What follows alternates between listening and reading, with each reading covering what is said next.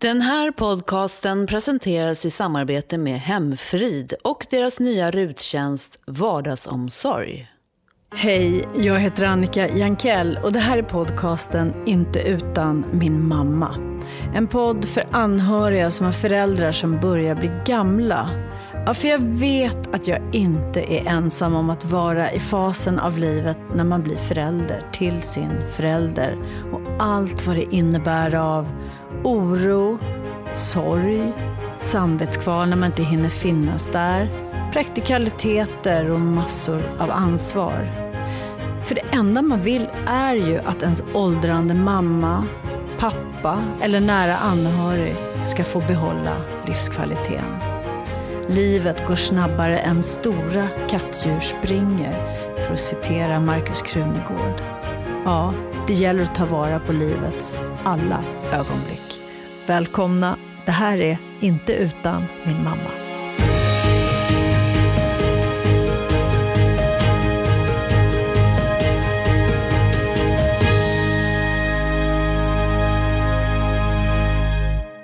Anhörigvård. Alltså om man suger på det där ordet så låter det ganska distanserat, kliniskt, kallt, tråkigt. När det egentligen handlar om den där stora, varma kärleken man har till sin förälder eller nära anhörig. Vi har ett samhällskontrakt som gör att ingen tvingas att man ska bidra med omsorgen som anhörig. Men hallå, den där känslomässiga stressen då, som jag vet att många upplever. Det här, vem ska ordna samordningen, bevaka medicinering, se till att allt funkar. Men framförallt, vem ska hålla i handen, bryta isoleringen eller se till att bullarna blir bakade? Ja, ni fattar. Alla de där självklara, osynliga, vardagliga omsorgerna som är en stor del av livskvaliteten. Tycker jag i alla fall. Ja, men det finns mycket som pågår där på mikronivå när ens föräldrar blir gamla och behövande. Varmt välkomna förresten till podden Inte utan min mamma, som idag gästas av ingen mindre än vår gamla ex-justitieminister, stjärnadvokaten, författaren och fotbollsspelaren. Ja, jag tänkte säga proffset. Ja, det var det. Det var ju blygsamma löner men ändå proffs. Att det är klart att det var häftigt. Thomas Bodström. Ja. Welcome. Tack så mycket. Det är kul att du säger det där, att det känns lite kallt. För det är ju lite att också uttrycket man blir förälder till sina föräldrar. Men det inrymmer ju så enormt mycket, den här förvandlingen. Och jag hade igår så träffade en kompis, Morten. Han har en son som är 8 år och han var tvungen liksom att åka iväg för att han hade kissat på sig. Sonen. Och då sa jag, det är bäst att du gör det, för om 30 år är det tvärtom. Så jäkla insiktsfullt. Ja. Och han fattade direkt vad du menar. Ja, han fattade direkt. Och det kan man ju skratta åt, men det värsta är att det är sant. Ja, det kommer ju hans son på. Exakt. Ja. Och då tänker jag direkt när du säger det här, då tänker jag på curling. Att vår generation, vi är ju en som curlar våra barn. Det är quite obvious. Men är det så att vi även curlar våra föräldrar? Nej, jag tror inte att liksom den utvecklingen har varit som... Jag tror att man tog hand om sina föräldrar också på ett annat sätt tidigare, naturligtvis. Nästan mindre kanske idag, eftersom det ändå finns en äldrevård som inte har funnits historiskt. Exakt, för när du säger det, då tänker jag varför jag sa det där med curla. För det låter ganska hårt att säga att curla sina föräldrar. Men jag tänker på så här att jag kan, trots att jag var vuxen med barn, när mina morföräldrar... och även min farmor, jag hade ingen farfar, när de gick bort så minns jag inte riktigt hur det gick till med acceptansen när de blev gamla, förstår du, och bakåt i tiden. Absolut, men jag tyckte också att det var så märkligt när man förlorade sina mor- och farföräldrar, därför att det var första gången jag såg min mamma så där fruktansvärt uppriven när samtalet kom från sjukhuset att morfar hade dött. Och det var också liksom en väldigt märklig känsla. För att för mig var det inte att hon hade liksom jag hade ju mormor och morfar, men för mig var det inte liksom att hon förlorade sin pappa den stunden. Förrän det hände faktiskt. Jag tror jag var 7 eller 8 år då. Ja. Och det var så otroligt jobbigt att se henne liksom så ledsen. Och att hon liksom plötsligt var ett barn. Ja. som hade förlorat sin pappa. Men nu säger du något som jag känner igen mig, för jag håller med. För jag minns ju sorgen när det hände, men jag minns liksom inte vad jag inte minns i tiden innan. Den där som jag själv upplever nu när jag liksom blev förälder till min förälder, till min mamma, så har det varit en lång process nu. Absolut. Som mina barn oundvikligen har blivit en del av. Ja. Att det är liksom att leva lite på undantagstillstånd. Men jag minns inte att mina föräldrar gjorde det på samma sätt. Men jag tror att dina döttrar liksom tänker, så där får vi göra en gång. Eller tror de att de bara tycker det? Nej, men vidare. För så känner inte jag. Jag tänkte aldrig på att det skulle bli så. Det, som du säger, det kommer smygande och det blir ändå som en chock när man får göra det. Ja, det har du rätt i. Men det har du rätt. Men om man ser så här, du är kille. Ja. Majoriteten av dem som liksom går ner i arbetstid och tar hand om sina gamla föräldrar. Samhället tjänar 180 miljarder på att vara anhörigvård. Men majoriteten är ju kvinnor då som... Mm. Hur var det för dig? Vad var den största utmaningen för dig? Alltså jag tycker att det svåraste och det är ju att det ska ju ställas mot så mycket annat att ta hand om sina föräldrar. Man har ju kanske egna barn och man har andra relationer och man är gift och så vidare. Och det gör ju att det här ska ju vägas mot det. Mm. Och när man får föräldrar som, i mitt fall då en mamma som har Alzheimer, det skulle kunna vara en heltidssysselsättning. Mm. Hon behöver ju alltid en, särskilt om hon då tror att man inte har varit där dagen före liksom. Hon tror ju att hon får ju för sig så mycket saker. Men det går faktiskt inte. Så jag tror att det allra viktigaste är faktiskt att tänka, jag gör så gott jag kan. Mm. Och inte ständigt gå omkring med dåligt samvete. Ja, och det gynnar ju ingen relation. Jag vet inte hur det är för dig som har... Nej, men det är ju ständigt. Jag har till exempel, om man ska ta konkreta exempel då, jag flyttade ju hem till min mamma, men hon bor ju nu på omsorgsboende, men jag... Till exempel, så här, fortfarande så är det så att om min mamma ringer, det är ungefär, man kan koppla det till hur man var när barnen var små. Ja. Så här, om hon ringer, vilket hon gör, hon kan ju ringa 10 gånger i halvtimmen. Mm. Och så försöker jag så här, men nu jobbar jag sitter faktiskt på ett möte, kan inte svara. Men sen så ligger den där stressen där och jag har på ljudlöst, men jag ser och jag börjar liksom mer och mer tappa koncentrationen på vad som sägs på det här mötet. Och jag känner mig värre och värre som en dålig människa. Och sen bara, ursäkta, jag ska bara gå ut och gå på toaletten. Så bara ringer jag upp direkt. Ja. Där kan jag liksom inte riktigt... Men känner du inte att du ändå måste dra liksom en gräns? Du kan inte göra allting. Nej, jag känner, för din mamma. Jag är gränslös. Det tror jag du ska göra. För då kommer du känna, liksom, tror jag, att du gör en ännu större nytta istället för att tänka på den nytta du inte gör när du inte träffar. Du gör ju fantastiskt säkert för din mamma. Du flyttar hem till mamma. Hur många gör det? Nej, inte många. Nej, kanske. Det är fantastiskt. Men jag kände... Ja, jag vet. Ja, men jag har väl liksom någon... empatistörd grej eller om det handlar om någonting annat. Men du kan ju tänka så här också, din mamma när hon då var helt frisk, tror att hon skulle vilja att du liksom inte skötte ditt jobb, inte dina barn och så vidare, bara för att liksom ta hand om det? Det skulle hon säkert inte. Nej, och det där. Det kan du tänka på nästa gång. Spiken, jag vet inte, huvudet på spiken heter det. Ja, men det är det som jag liksom, så intellektuellt fattar jag, men emotionellt så är jag ju helt lost, kan man säga. Men en sak är ju, jag vet inte hur det är för dig, men jag har ju då 2 syskon, en syra och en brorsa och vi var ju 3 hela tiden, och det är ju väldigt, väldigt bra när man är det. Men då tror jag också att det är oerhört viktigt att man inte liksom skuldbelägger varandra, utan man är glad för det som andra kan göra, och man är också i olika faser i livet där man kan göra olika mycket faktiskt, mycket förhållande till hur gamla ens barn är. Och det var oerhört värdefullt för mig, att vi var 3 och att vi aldrig någonsin sa, nej men nu får du göra det och så vidare, utan det kunde vara någon som hälsade på 3 gånger i rad, var inte var 3:e gång liksom. För det är ju det du säger nu, det borde du ju skriva en bok om hur man gör, för att det är ju bäddat för konflikt i liksom när föräldrar blir gamla, för att man börjar med den här skuldbeläggningen som är ju värdelös. Nu kan det ju vara så att ett syskon faktiskt inte gör särskilt mycket, men om man liksom utgår från att alla vill hjälpa till så mycket som möjligt, så är det också så att man bor kanske olika långt ifrån varandra, man har olika jobb, och som sagt man har olika faser i livet med barn och så vidare, och då kan man inte hjälpa till exakt lika mycket. Men om man går tillbaks då till när det var skarpt läge för dig, för som du hade ju 2 föräldrar där de bodde ju hemma länge. Det var den absolut svåraste tiden, före de flyttade till äldre. Mm. Vår då. Det var otroligt jobbigt då, för min mamma hade ju ganska ordentligt Alzheimer. Mm. Och det gjorde ju att när pappa gick ut för att handla eller någonting, då trodde ju hon att han hade blivit kidnappad eller rymt med någon annan kvinna. Och då ringer hon helt förtvivlad. Aha. Och visserligen så är det så att när man har Alzheimer så dämpas lite känslan. Men hon är ändå väldigt förtvivlad. Och hon tror ju det här. Ja. Det är hennes värld. Ja. Och det där var ju väldigt besvärligt. Därför att man kanske satt, som i mitt fall då, en rättegång eller någonting. Man kunde inte bara sticka iväg. Så att den tiden var det allra svåraste. Mm. Innan de kom till äldrehem liksom, och man visste att de ändå var trygga. Ett annat problem för mig var ju att min mamma, hon gick ju iväg ibland mitt i vintern utan kläder på sig. Så vi fick ju ringa polisen för att få tag i henne. Så fick de spåra henne via hennes mobil och sånt där.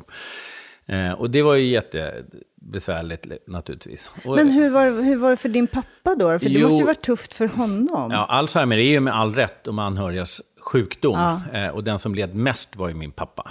Och han, utöver att han dessutom ramlade, det är ju den vanligaste dödsorsaken har jag hört bland män. Och han ramlade ju ibland. Då blev han liggande där flera timmar. För min mamma tyckte inte att man skulle kalla på hjälp. Trots att vi hade massa olika larm. Så blev han liggande där i flera timmar. Hemma. Och vad hände till slut då? Ja, till slut var det ju att någon då kom kanske från... Alltså, de fick ju lite hjälp då på dagarna på hemtjänsten. Och då upptäckte de det. Så att då kunde han haft otur och kunde han lägga flera timmar. Så att sen då när de kom hem, då hände det också att han ramlade. Men då fick de hjälp direkt. Men min pappa, det var jättejobbigt. Dessutom anklagade honom för massa olika saker. Och som då? Ja, att han hade då varit med andra kvinnor och sånt. Ja, och han var väldigt svag. Och det var ju väldigt svårt då eftersom för honom försvara sig, för han var ganska svag.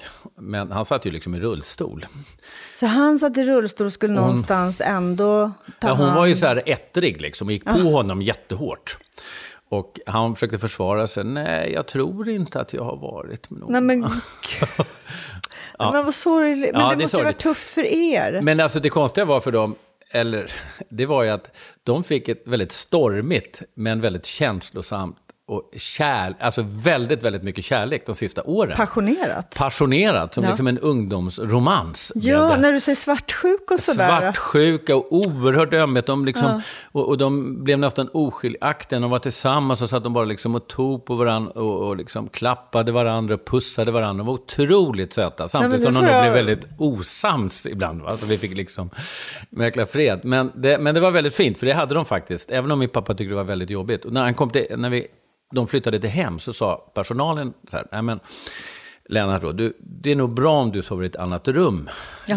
Därför det? Att du får inte sova, för att hon var ute och levde fan på natten liksom. Eller höll honom vaken liksom, hon var så arg. Men då sa han, nej, har vi varit gifta i 57 år så tänker jag sova med min fru resten av livet. Alltså, och det gjorde han faktiskt också. Men gud, men du, jag måste fråga bara då, när de väl kom till hem. Ja, det var jättefint. Ja, men hur bestämdes det? Eller hur gick det var ju till? Vi som fick fatta beslutet. Och det var svårt? Det var svårt. Framförallt som man ville göra det värdigt.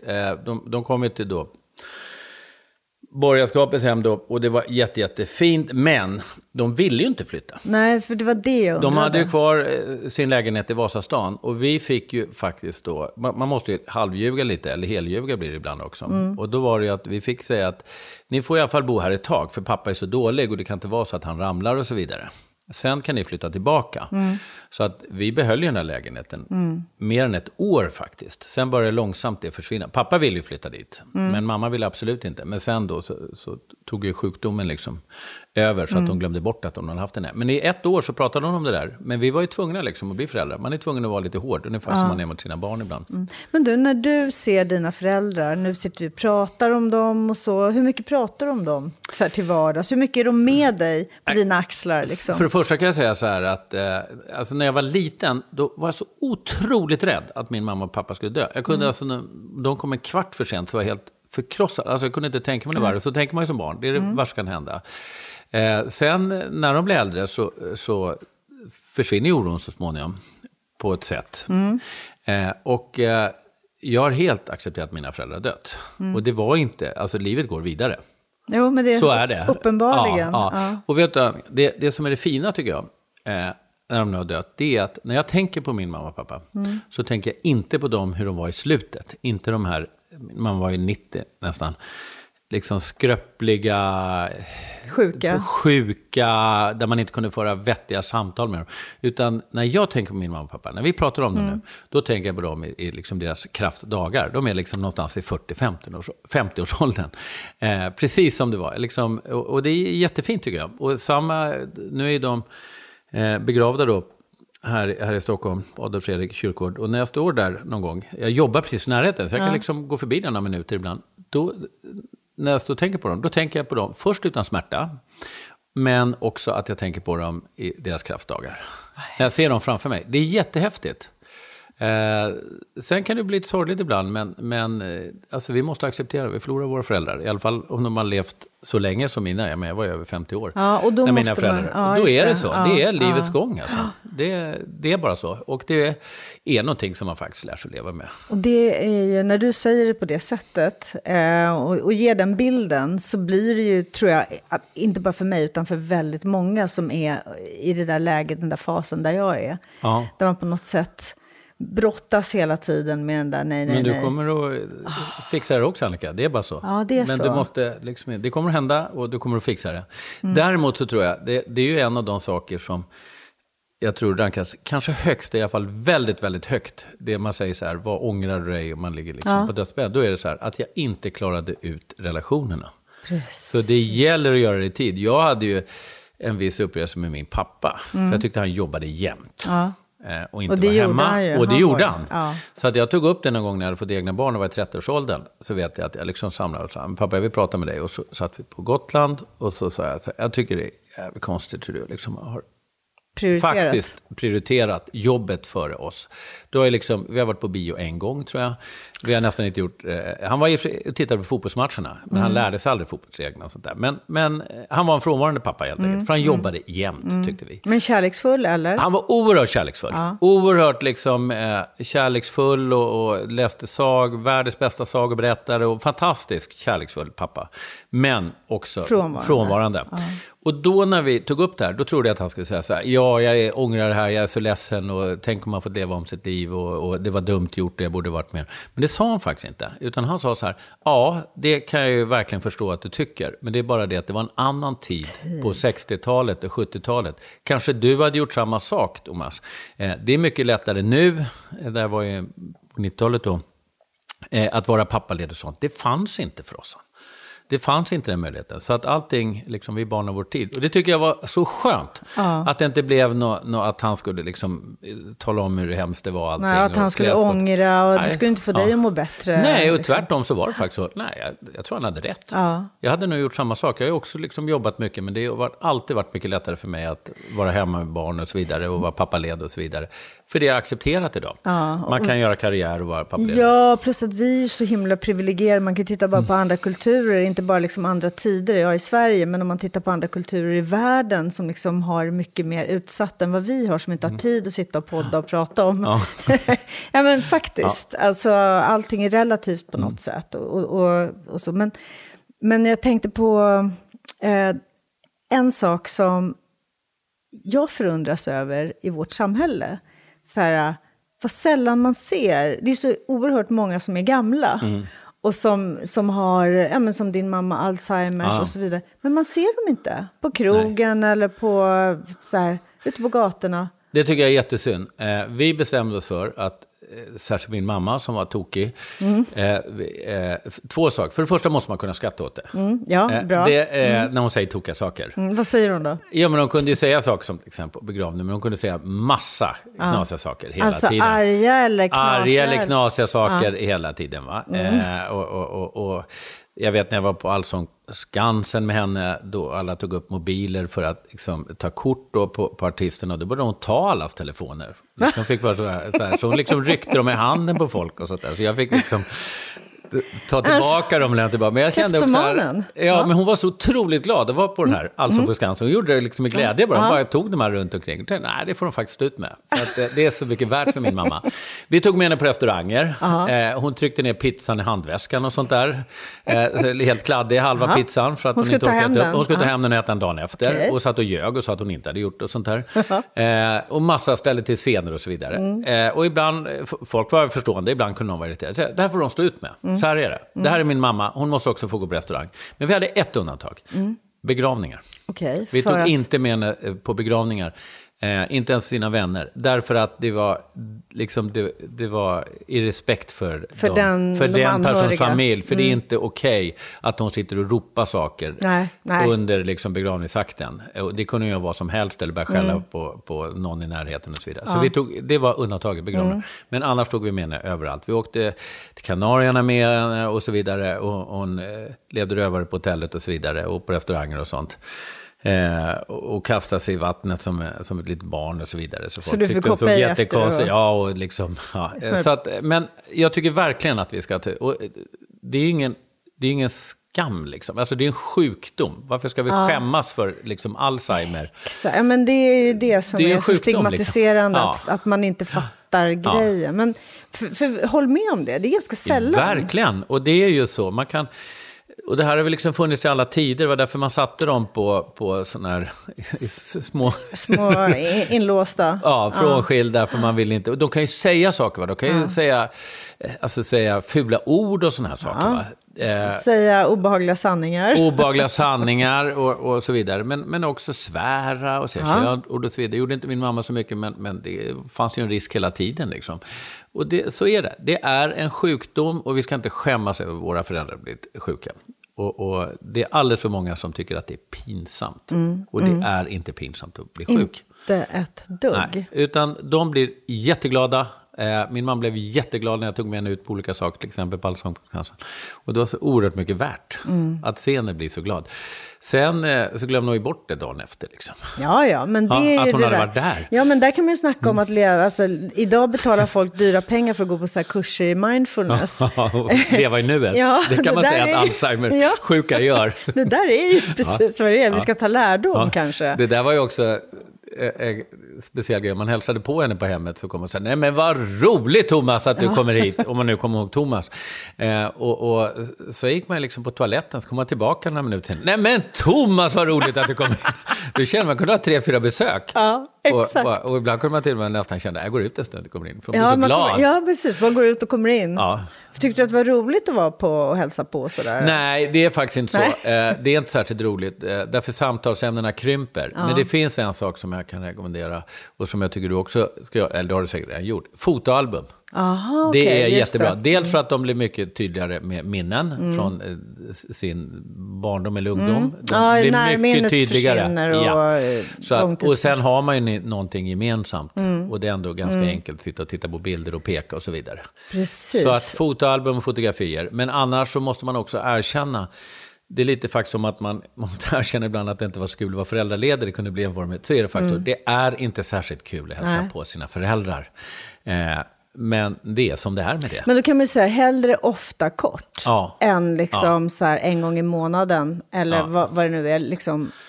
Fotoalbum och sen brukade jag sitta och titta på TV, titta liksom på en nyhetssändning och prata om det. Det var också det ganska bra för då kunde det komma lite lösryckta kommentarer. Men annars är det faktiskt så, nej det är inte särskilt kul alltså. Nej. Därför att det är också någon som har haft väldigt bra samtal med och som man inte har längre. Så det finns en sorg i det också. Ja, det tycker jag är den största smärtan nästan. Ja. Just det där att man inte har den connection som man alltid har haft. Sen blir det, och du kommer känna samma sak Annika, den dagen de dör så blir det ändå en chock fast man visste att det skulle hända. Vi är aldrig beredskap för döden. Nej, det är bara så. Jag var med när min mamma dog. Jag visste att hon skulle dö. Och ändå så blir det en jättekonstig känsla. När hon plötsligt... Och samma sekund, kan du beskriva? Nej, vi visste. Vi hade samma som min pappa. Vi turade som hon var där. Och jag var där med min mamma. Och hon slutade helt enkelt att andra som började rossla och så vidare. Och jag satt och höll henne i handen och pratade med henne och det kändes väldigt bra. Det kanske mer för min skull än för hennes, men jag pratade med henne in i det sista. Och sen så blir det väldigt konstigt, för att direkt när de då har dött och det går bara några minuter och vårdpersonal kom in och så vidare, så ser man att livet har lämnat dem. Det ser inte alls ut så att de sover. Det ser ut som de är... Just det, döda. Vad är det då? Ja, det är någonting som gör... Det är någonting som gör att här är det en människa som är död och inte den person som sover. För man kunde komma in där annars när de sov liksom. Ja. Men det är väldigt konstigt när livet försvinner. För det går så fort. Alltså, och man blir chockad. Och sen är det ju faktiskt så, om vi nu ska tala om de som är jobbiga sakerna, det är ju att något dygn senare eller timmar senare, då ska man ju faktiskt också säga adjö. Ja. Och den stunden är väldigt, väldigt tung. Därför där är det att man också bryter det band som har funnits. Och det var också att man kände så här, nej men här var personer som verkligen tyckte så mycket om en. Just, precis vad jag tänker på. Att man, och klipper det. Man kommer inte få den här villkorslösa kärleken. Den villkors, som egentligen är den enda relationen verkligen är villkors. Alltså föräldrar till barn. Och det är också så här, när ska man gå ut ur rummet? När man sitter där med sin döda mamma och pratar lite med henne, klappar henne. Och det, man ser, alltså, som jag sa, det ser helt annorlunda ut efter bara några minuter och ännu mer efter några timmar. Man ser på dem och de är liksom kalla, obagligt och så vidare. Men liksom, när reser man sig och går ut? Ja. Men min pappa, han dog, han var ju ung, han var 1 år innan pension. Just det, så var det. Ja, och jag var mitt uppe i livet med småbarn och sådär, så att men det var en faslig upplevelse. Men just det där som du säger, när ska man gå? För när han dog så var jag och min brorsa och mamma med honom då. Och vi satt där och ljuset brann liksom mer och mer neråt. Timmarna gick. Det var som att vi var förstelnade. Vi ville liksom inte gå därifrån. Och jag kände, för just som du säger, kroppen då blir kallare och kallare. Sen hittade jag liksom... nästan lite desperat, en liten strimma, ljummen strimma i nacken. Där jag liksom lite desperat kände den här värmen. Och sen när den på något sätt slocknade, då hade också ljuset slocknat. Det var faktiskt så. Och då kom jag ihåg, för att det var en sköterska eller något som hade tittat in flera gånger, sitter de kvar? Ja, men lite den känslan fick man liksom, men hon var väldigt sådär... gjorde på ett värdigt sätt och liksom sådär, verkligen respektfullt, och gick ut igen. Men då när det där ljuset hade slocknat och det fanns ingen mänsklig värme, fysisk värme kvar, då var det som att då sakta men säkert reste vi oss och liksom var tvungna att lämna. Men jag fattar precis vad du menar. Så himla svårt. För det är nog definitivt också. Då är det liksom... Men sen kommer nu var det väldigt dystert, men sen så kommer ju en ny fas.